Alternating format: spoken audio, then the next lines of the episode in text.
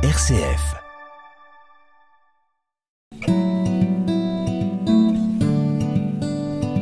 Un premier roman est toujours un petit événement.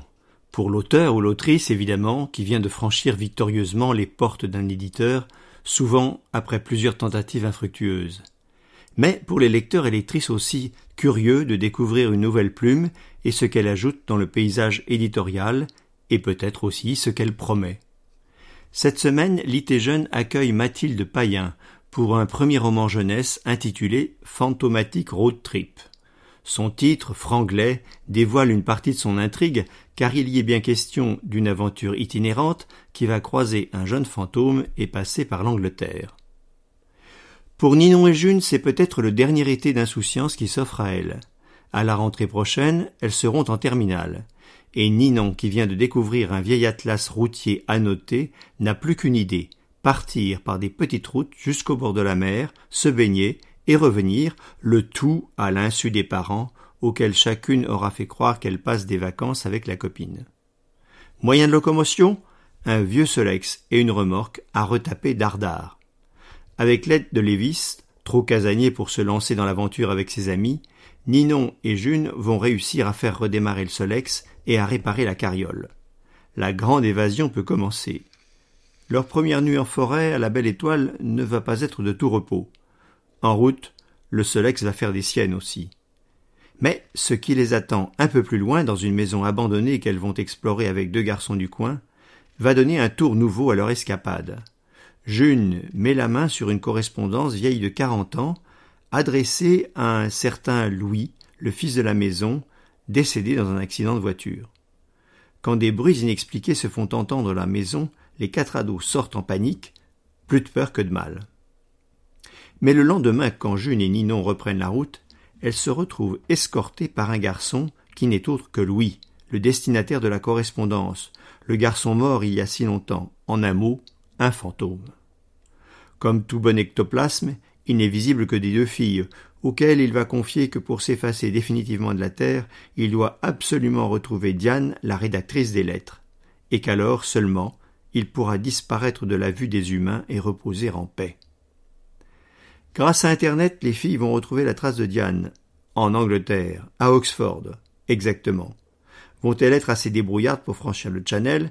Est-ce que les parents, découvrant la supercherie et sans nouvelles de leur fille, ne vont pas lancer à leur trousse toutes les polices de France et de Grande-Bretagne? Mathilde Payen nous entraîne à la suite du trio improbable des deux filles et du fantôme, et nous les suivons volontiers au travers des multiples embûches qui jalonnent leur voyage. Ce roman, c'est un peu le journal de bord de June, qui nous compte tout par le menu, jour après jour, heure après heure.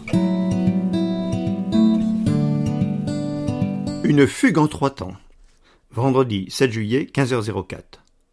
Cette dernière heure de cours est un vrai supplice. Monsieur Morel fait de son mieux pour nous parler des amours de Ronsard, mais les fenêtres ouvertes laissent passer l'odeur de libération imminente. Bientôt l'été sera à nous, dans vingt-six minutes précisément.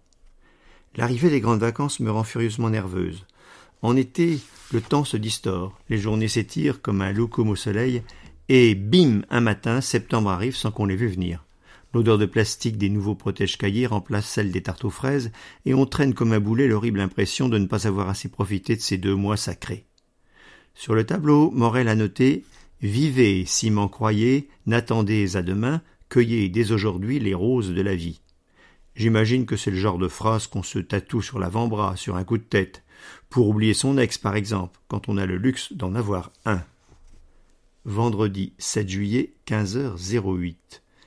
June, c'est pour toi. Mon voisin de derrière, lycéen lambda passionné de sneakers et adepte de FIFA 23, me balance un coup dans le dos. Quelle grosse brute. Je grimace en lui arrachant le stylo des mains. Vous m'avez bien saoulé, tes potes et toi, avec vos petits mots. J'espère que l'an prochain, pour notre dernière foutue année de lycée, on sera plus dans la même classe. J'en ai ma dose des weirdos dans votre genre. Je ne relève pas, pour le bon fonctionnement de l'univers, les frics et les sportifs doivent se détester.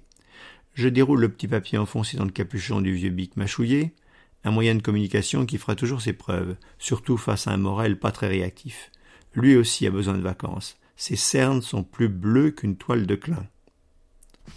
Jeune, Rendez-vous ce soir au Sunset. Lévis vient aussi, j'ai un truc à vous montrer, on va passer un été de ouf, signé Ninon. Le Sunset Ice, c'est le marchand de glace ambulant. Un vieux van rose bonbon avec une énorme glace à l'italienne en plastique moulé sur le toit. Il passe dans notre quartier à 19h pétante, trop tard pour le goûter et trop tôt pour le dessert. Mais ces glaces sont les meilleures de la ville et le serveur est au goût de Ninon. À suivre.